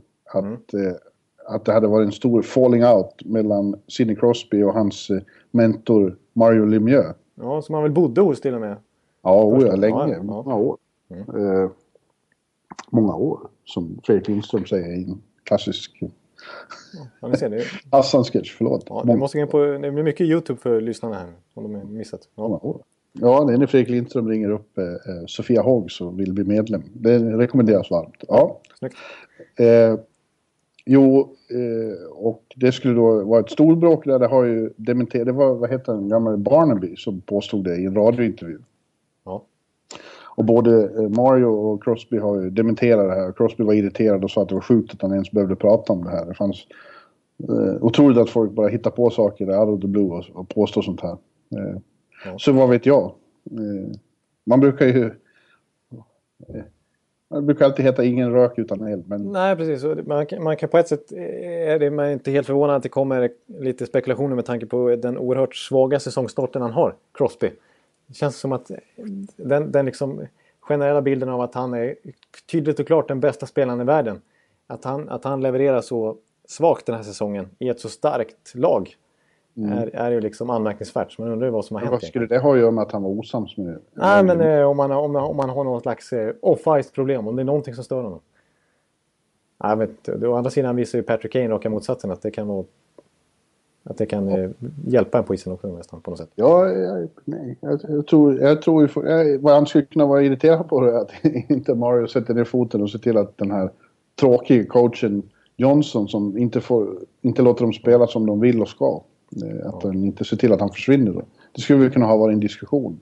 Men ja, måste precis. det verkligen sluta med att de har en falling out och att det är först... Nej. Ja, man, vet ju, man vet ju att Sidney Crosby i alla fall vill ha mycket att säga till om. När han, ja. I sina lag. Han, det var ju han mer eller mindre som fick bort Dan Bilesman liksom, för att de inte riktigt kom överens. Och jag, jag tror nog att Sidney, jag menar, Sidney Crosby blir alltid liksom... Det, det, är säkert ingen... Jag tror att det är en liten premiss också för när han Redan nu är han typ uttagen till World Cup-laget som lagkapten och han, när han kom till VM så tackade han ja som lagkapten direkt. Det är ju liksom något som, som, som, som Team Canada har velat redan från första början också. Men han, han vill ju vara centrum. Och ha... Precis som du. Ja, precis som jag. Då. Du, vill, du vill ju leda den här podcasten. Ja, precis. Så att, eh, ja. Nej, men, eh, så att jag, jag, tror, jag tror nog att Crosby har lite att säga till om. Och det, jag, jag tror inte han är nöjd med med Mike Johnston. För det ser man ju bara på spelet de lirar. Det är ju inte anpassat för den spelartrupp de har. Och Crosby är lite irriterad också på att de inte gör något åt backsidan. Liksom, I tradeväg. Att de inte gör truppen mer dynamisk. Nej, ja, nej visst. Eh, så att, och apropå Pittsburgh, ett annat bråk där. Det är ju just med Crosby. Det var ju Brandon Dubinskis eh, rätt fula, måste jag säga, crosschecking i, i, eh, i, I, nacken. I, i nacken. Ja, precis. Ja. Som sänkte, jag tyckte det var, jag tyckte det var liksom... Det kanske inte var stenhårt. Visst, han bröt ju klubban där dessutom, Dubinski. Men själva uppsåtet, intentionen är ju inte vacker. Från pesten Dubinski som är expert på att få bort eh, Crosby ur matcherna. Eh, men eh, eh, efteråt så, så, så, så, sa ju Tortorella, som egentligen är tillbaks i hög form, att, att Pittsburgh wines enough for the whole League we other teams, we cannot whine because there's no room for more whining than Pittsburgh allow. ja, det sa han ju redan för några år sedan när han var coach i, i, i Rangers. Ja. ja. Uh, the most uh, whining... They're two whining superstars. Ja, ja. Ja han, han verkar ha lite problem med Pittsburgh. Ja, det, det, får man säga. Ja. Eh, så att det, det, exakt. Så att det, det, det ja. Ja. vi, vi, vi, vi släpper det. Det var, det var fult i alla fall. Det, så det, det, det får man... Ja, men kan... den, den, där situationen ser man ju rätt ofta eh, kring målgården. Att eh, det är rätt brutala crosscheckingar på farliga ställen känns det som. Ja, jag tycker man ser faktiskt just den där typen. Alltså, kanske inte riktigt så uppsåtligt, men det kan vara oavsiktligt ibland också. Jag menar som Viktor Arvidssons, som han åkte ut för. Det var mm. ju för att han ville skydda sig från han trodde att han skulle åka på en crosschecking nästan i, i ansiktet så han tog ju upp klubban och så träffade han Karol Kolajakov rakt på struphuvudet istället. Ja, det var ju brutalt som fan. Ja, Johnny Oduya hade en i, samma veva i ja. nacken på någon. Ja. Eh, jag vet jag tror ofta haft det också. Mm. Jag tror ofta just när backarna eh, står där så blir det så uppjagat. Liksom, så det sker av Ja, som du säger, uppsåtet är egentligen inte att ja, försöka... Det blir lite reflex på något vis. Ja. ja en, en, dålig reflex, men... Det, men ja, den, den måste ju... Eh, det måste ju dömas hårdare för det. Kan man tycka. Det är ju farligt. Det är ju jättefarligt och det blir ju allvarliga skador, men...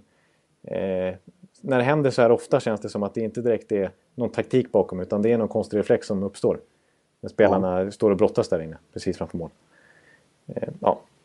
Så att... Eh, men... Eh, ska vi ta ja, lite trade Ja. Mm. Har det varit så mycket trade? Ja, vi hade, vi hade Carolina här tidigare i veckan.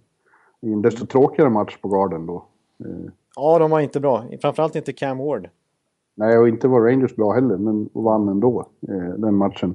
Det var en... Ja, av någon anledning är det ofta så när Carolina kommer till New York så blir det riktiga sömnpiller.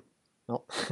Eh, men eh, ja. Och, eh, i, och där, där är ju, sägs det ju att eh, de är beredda att och trada nästan alla. Utom några unga eh, prospects de har. Och eh, Stahl är det ju mycket snack om. Att det slutligen ska lånas ut någonstans åtminstone. Ja, precis. För själv verkar han ju liksom eh, vara rätt. Han, han har ju bara spelat i... Han, tradade, han blev ju draftad som nummer ett overall 2003 eller något sånt där. Har ju bara Mm. spelat där och vunnit kupper med dem och lockat till och med brorsan Jordan dit. Ja, han trivs ju otroligt bra där i barbecue-staden. Eh, men eh, nu, nu, nu har det ju gått i stå. Och det känns som att, att, att egentligen känns det som att Carolina är redo för en ny stomme liksom. Eric Ja. Ståhl har spelat ut sin rätt lite grann. Jag får ju lite, lite, inte så dålig har han inte varit än, men jag får lite, lite så här Vinny Le Cavalier-vibbar liksom. oj, oj, oj. oj. Ja, alltså inte riktigt. Ja, men en, en, en lite storväxt spelskicklig center som blir lite för tung och seg. Och eh, tappar i produktion liksom. Ja. Eh, Just Rangers-fansen här är ju väldigt glada att inte Glenn Sader eh, bestämmer allt längre. För han skulle aldrig kunna motstå eh, chansen att få ett par stalls till i, i Rangers. Ja, precis. Han skulle ta båda två där. Ja, precis. Inga konstigheter. Mot eh, Brassard och eh, Zuccarello liksom. Ja. En perfekt trade. Men, eh, men visst, Eric Stahl har fortfarande lite värde, inte minst som rental då, om något lag har lönetaksutrymme och göra en sån trade. Och det är, nämns ju att det finns definitivt int- intressenter här. Eh, och det har väl inte kommit så mycket liksom, konkreta uppgifter än. För att den här traden känns ju som att den kommer ske ungefär vid trade deadline. Och Ja. de ska ju träffas, vad jag förstår det, nästa vecka. Agenten och, och Ron Francis, ledningen där för att, för att kanske diskutera en förlängning ändå. Om, om Eric Ståhl är beredd att gå ner i lön. För han har ju en saftig capita på 8 miljoner drygt. Och den är ju inte värd riktigt som 31-åring här. Eh, och eh, gör ju absolut inte en poäng per match längre. Men i en ny miljö kanske han skulle kunna vara en hyfsad eh, ränta då. Jag, jag, jag är åter jag, vi snackade ju om Ryan Johansson förra veckan. Och jag är inne på att Nashville vore en perf- perfekt fit. Eh, för Eric Stahl. Vi ska ju minnas också att Peter Laviolette var ju tränare för Carolina när de vann 2006. ja, just det, just det. Eh, och då var ju Stahl väldigt bra. Så att, eh, skulle, sk- det, det, och de, behöv, de skriker efter en första center. Och jag, jag, jag säger inte att Eric Stahl är någon Vinny Cavalier än. Utan han, han är fortfarande en, en eh, arguably en första center i, i NHL. Liksom. Ja, då får han flytta till en annan barbecue-stad, så det skulle väl Ja. passa bra. Han, han skulle nog passa fint in i Nashville där också. Ja. Så att den, den, den ser jag kunna, kunna hända kanske. Eh, Ett lag som inte har så mycket löneutrymme men som sägs vara sugna på att göra... Som snackas om att de vill göra en ordentlig trade. Nu ringer ju den här Montreal-mannen. Det är just Montreal. Ja, Eh, ringer Sim precis. Ja, ringer Sim eh, precis. Han vill säkert prata om Montreal här. Vi tar det sen. Hej Marcus, nu vet du att jag hörde när du ringde. Ja. men eh, eh, ja, för de är också, visst Plekanas har gjort en jättebra säsong och de har Galchenyuk på uppgång som ju verkligen börjar befästa sig lite som en potentiell första center där på sikt. Men eh, nu, de vill ju gå före Montreal nu när Carey Price och Subans kontrakt löper ut. Nej, inte Subban, vad säger jag? Pacioretty och, och Price går ut 2017 tror jag. Och de ser sin chans att och med alla de här med det här lagbygget på plats att kunna vinna redan i år. Men med tanke på hur de spelar just nu. Och de kanske skulle, Ja, de de är skulle, du var contender. Precis, du var inne på Hörnqvist förra veckan. Eh, Ja, just det. Så att jag tror att de kommer... eh, Jag var inne på det i somras där när jag såg eh, Sharp, att de var en contender för Sharp. Eh, Att, att Bergevin är sugen på att göra någonting här. Och det, det kanske jag sa förra veckan också att om det var Elliot Friedman som sa det att eh, eh, i princip alla general manager har, har fått ett samtal av Bergevin senaste tiden. Han är väldigt aktiv Ja, för att höra sig för. Spännande. Men jag tänkte höra en, en sak som jag tycker jag inte har eh, hört eh, rapporteras om så mycket. Jag vet inte för, om det är folk som ifrågasätter trovärdigheten i det här. Men vi har ju faktiskt eh, två andra enormt stora UFA som är ännu större än Eric Stahl.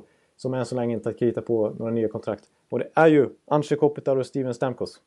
Ja, Som vi kommer. bara häromdagen kom det ut att eh, läget mellan Kopitar och Kings, det har inte hänt någonting. Nej precis, det, det är ju... Status quo. Friedman Och det är säger- anmärkningsvärt med tanke på att eh, GM Lombardi där brukar vara så extremt angelägen om att knyta till sig sina favoriter och är så lojal mot alla. Och, Ja. och, så, och så blir det så här med hans allra bästa spelare. Ja. Men, och det, det, det är precis så där det var. Jag menar Darren Drager och alla de här stora Bob McKenzie och så. Men det kom en intressant uppgift som, jag, som, kan, som har passerat eh, lite förbi obemärkt. Det är ju den här LA-bloggaren eh, John Hoven. Som ändå är hyfsat respekterad. Han har vunnit något bloggpris till och med. Och jag vet Jag vet inte, inte vem det är. Nej, precis. Jag vet inte riktigt hur insatt han är, men han, eh, han, hans blogg är rätt stor i alla fall och han hävdar sig ha starka LA-kontakter. Det är där han är baserad. Eh, och han säger att han har multiple source, sources som slår fast för honom att Kopitar och Lombardi är långt, i långt gångna förhandlingar. De är nära ett åtta års kontrakt med en capita på 9,75 miljoner kronor. Dollar, Ja. dollar per säsong. Eh, Jaha. Ja. Näst, alltså nästan 10 miljoner i capita för ett 8-årskontrakt och Kopitar är 28 bast. Och Ja. jag, jag tycker att det låter rimligt på det viset att, eh, att jag tror att det är anledningen till att den här förhandlingen har dragit ut på tid så mycket. Att Kopitar vill ha term, han vill ha, han vill ha sitt stora kontrakt nu. Han vill ha en väldigt hög capita. Det har ju snackats om upp mot 10 miljoner hela tiden. Från, Ja, från det. om man ser till vad andra får i ligan så är han ju värd. Ja. Och, att, och Kings är naturligtvis, de vill ju för allt i världen behålla Kopitar. Det är deras viktigaste spelare tillsammans med Dowdy. Men, men de, de är, sitter ju dåligt till capmässigt och det är inte helt lätt att, att bara få till den här dealen för dem. De vill försöka trycka ner dem så gott det går. Utan att göra Kopitar alldeles förbannad här. Eh, men så att jag, jag tycker det låter relativt rimligt. Sen vet jag inte hur, vad John Hoven sitter på för källor här. Men han hävdar alltså att, att det ska vara rätt nära förestående. Jaha. Ja, den offentliga bilden är i alla fall, som bara kom ut häromdagen, att det är, är låst. Ja, precis. Att de inte ens diskuterar nästan. Nej. Att, Och det är väl lika i Tampa med din eh, Ja, usch. Där är, där är det väldigt lite som sägs. För där har de ju eh, tydligt gått ut med att de har, och så är det väl i nästan alla förhandlingar, men de är väldigt tydliga med att eh, de har absolut inget att rapportera. De, de tänker inte säga någonting åt något håll vart det barkar där. Men eh, Joe Smith, som jag följer mycket naturligtvis i och med att han är beat reporter för Tampa Bay Lightning eh, på Tampa Bay Times. Han, han, är, han, han skrev en artikel om det all- alldeles i dagarna. Eh, där han börjar själv känna, han har varit ganska lugn i den här situationen och inte skrivit så mycket panikartade artiklar om, om läget kring Stamkos. Men han skrev ju att han tycker att situationen just nu är eerie. Som jag översätter till kuslig. Ja. Eh, ja, lite kusligt är det. Ja, att, att, att det är så att liksom det inte kommer ut någon indikation på att de skulle vara nära och att det snarare är liksom, att liksom tongångarna bland vissa journalister som anser sig ha källor är att nej, det är kört. Det kommer inte bli någonting. Eh, att, att de är... Det är, det, det, är inte, det är inte på gång att hända någonting där. Och, och. Stamkos kommer förmodligen bli tradad. Liksom. Ja, det måste de ju i så fall. Ja, det, det, absolut. Det finns ju inte en möjlighet att de kan släppa Stamkos utan att få någonting utbyte. Deras stora franchise-spelare. Samtidigt så är, är ju Tampa som varit inne på, de är i en svår situation här för eh, ska de ge, Stamkos kanske blir bäst betald i hela NHL med sitt nya kontrakt. För det kommer ju vara, han är ju i sin prime, han är 25 bast. Han kommer vilja ha 8 år och det kan man väl ta. Men han kommer ju vilja ha kanske 11-12 miljoner i capita alltså. För att det vet man att han kommer få i Toronto om, om han blir January 60 Free Agent. Att, Ja, eh, men ge, dem, ge Tampa honom det, då blir det ju en massa andra som blir svåra och, och ja, då blir det hopplöst att försöka skriva nytt kontrakt med Kucherov och Tyler Johnson och Palat och Hedman och eh, Ja. Bishop och, och hela det här gänget. Eh, Alltså vissa kan man ju behålla naturligtvis men, men långt ifrån allihopa. Så att det, det, man kommer ju försämra laget. Men hur skulle det kännas att tappa din eh, franchise-spelare? Nej, det känns ju inte alls bra naturligtvis. När han plötsligt spelar i Vancouver istället, eller Toronto. Nej, det kan jag ju inte ens föreställa mig faktiskt. Nej, då, då dör ju en liten del i mig. Eh, Så är det ju. Så är det ju. Även om jag har en André Palat-tröja så han är, han är prio ett. Ja, du är egentligen mer för, förtjust i trillingarna. Ja, det ska jag erkänna faktiskt. De Du, ihop... du var ju besviken på Stamkos, Stamkos under stora delar av finalen till exempel. Ja, precis. Ja, jag tycker Stamkos... Han har ju den här eh, enorma spetskompetensen i sitt skott. Och att han, man vet att han är kapabel att göra 40, 50, till och med 60 mål per säsong. Och att han är, bara, han är ju 90, han är ju lika gammal som Tyler Johnson. Det glömmer man ju nästan bort. De är i samma åldersgrupp, klass de här trillingarna och Stamkos. Så att han har många år framför sig också. Eh, ett åttaårskontrakt är inte farligt att skriva med Steven Stamkos. Men han, är, han har inte, jag tycker inte han har världsklasspelsinne. Han är, han är lite trubbig ibland alltså. Och han, Ja, han har inte samma register som de Nej. stora. nej, det har han inte. Utan det är därför han inte är världens, liksom, nämns som världens bästa spelare på något vis. Utan han, han, eh, han, Han är ju har, framförallt en ohygglig målskytt. han är en ohygglig målskytt med bomb till skott. Alltså Ovechkin-klass på den skottet Ja. sagt. Men, men så mycket mer har han ju inte. Och, och eh, han är ingen stark eh, defensiv spelare och sådär. Så då kan ni väl lika gärna släppa honom då? Alltså att, ska, ska, ska jag vara ärlig så måste jag säga att 12 miljoner eller 11 miljoner, nej då vill jag, då vill jag nog, då vill jag nog trada Stamkos faktiskt. Ja. Och då blir det ju Toronto då. Det är nästan bara de som skulle ha råd att rensa ut i truppen och erbjuda det kontrakt. Ja, vi får se hur, hur deras nya fantastiskt eh, namnstarka ledning resonerar kring det. Men de får ju ändå en spelare som eh, är i sin prime och som, sådär, som man kan bygga lite kring. Men jag vet inte hur de tänker där heller. Eh, Nej. Carolina kanske. ja, då, då undrar man ju hur... Florida. Ja, jag, jag har svårt att se eh, vad, vad Stamkos ska passa bäst med 12 miljoner i capita liksom. För det, ju, det blir ju ett problem för andra klubbar också. Så att, eh, med, med tanke på att han inte är helt komplett liksom. Det, det är en Spännande. Mm. Så det är en svår, ja, en svår situation tycker jag. Men om man tradas vid eh, deadline då skulle ju någon bara kunna hyra in honom eh, Ja, det, slutspelet. precis. Eh, Undrar vad hans pris blir som rental liksom. För det måste ju gå ner i så fall. Men, ja. eh, usch! Vilken situation alltså. Nej, jag vill inte prata om det där. Nej, jag förstår det. Jättesvårt. Ja.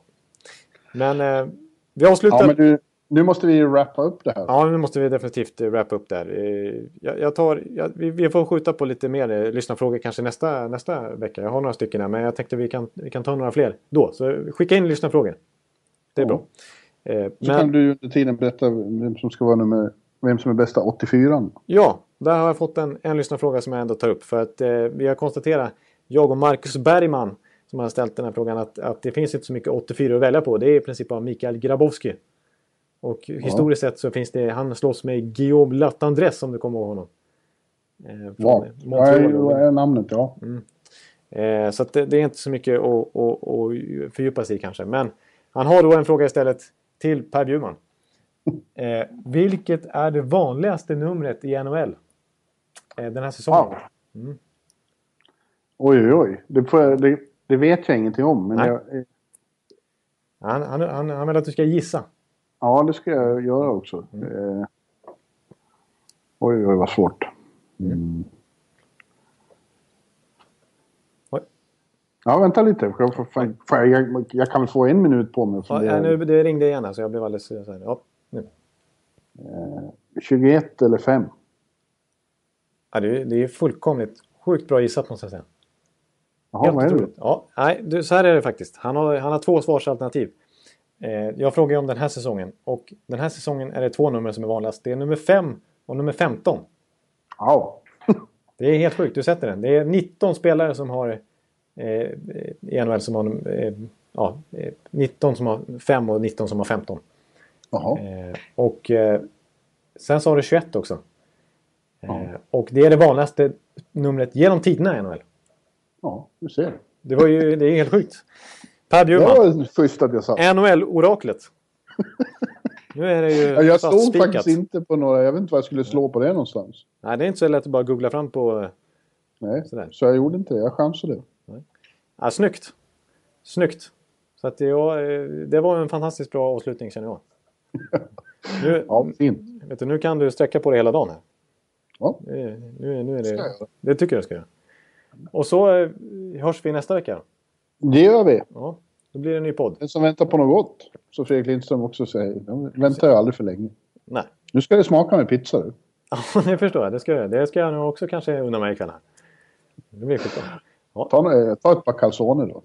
det ska jag göra. Eh, nu håller jag bara på Fredrik Lindström. Ja, förlåt. Okej, ja, ja. Ja, Vi, men vi, du, ja. vi hörs eh, nästa vecka igen. ja, det gör vi. Alla lyssnare, som sagt. Vi, vi, vi hörs. Det blir grymt. Ha det gött. Tack och hej. Hej. Nu kommer det. Nu får ni vara beredda, för nu, eh, nu säger jag Jaromir Jagr. Jaromir Jagr. Jaromir Jagr. Jaromir Jagr. Jaromir Jagr. Jaromir Jagr. Jaromir Jagr. Jaromir Jagr. Jaromir Jagr. Han har varit bra överallt han har varit. Han har varit älskad av lagkamraterna, av fansen, av journalister. Han är en av de bästa man kan ha att göra med på alla sätt och vis. Man hackar inte på Jagr i den här, i den här podden. Det ska jag ta Nej, men... Ja, vad, vad, vad, säger du om hans eh, val att skriva på för Philadelphia? En av mina absoluta favoriter som du fan inte får hacka på. Jaromir Jagr. En legendar och ledare och rutinerad. Jaromir Jagr. Jaromir Jagr. En legendar och ledare och rutinerad. Jaromir Jagr. Jaromir Jagr.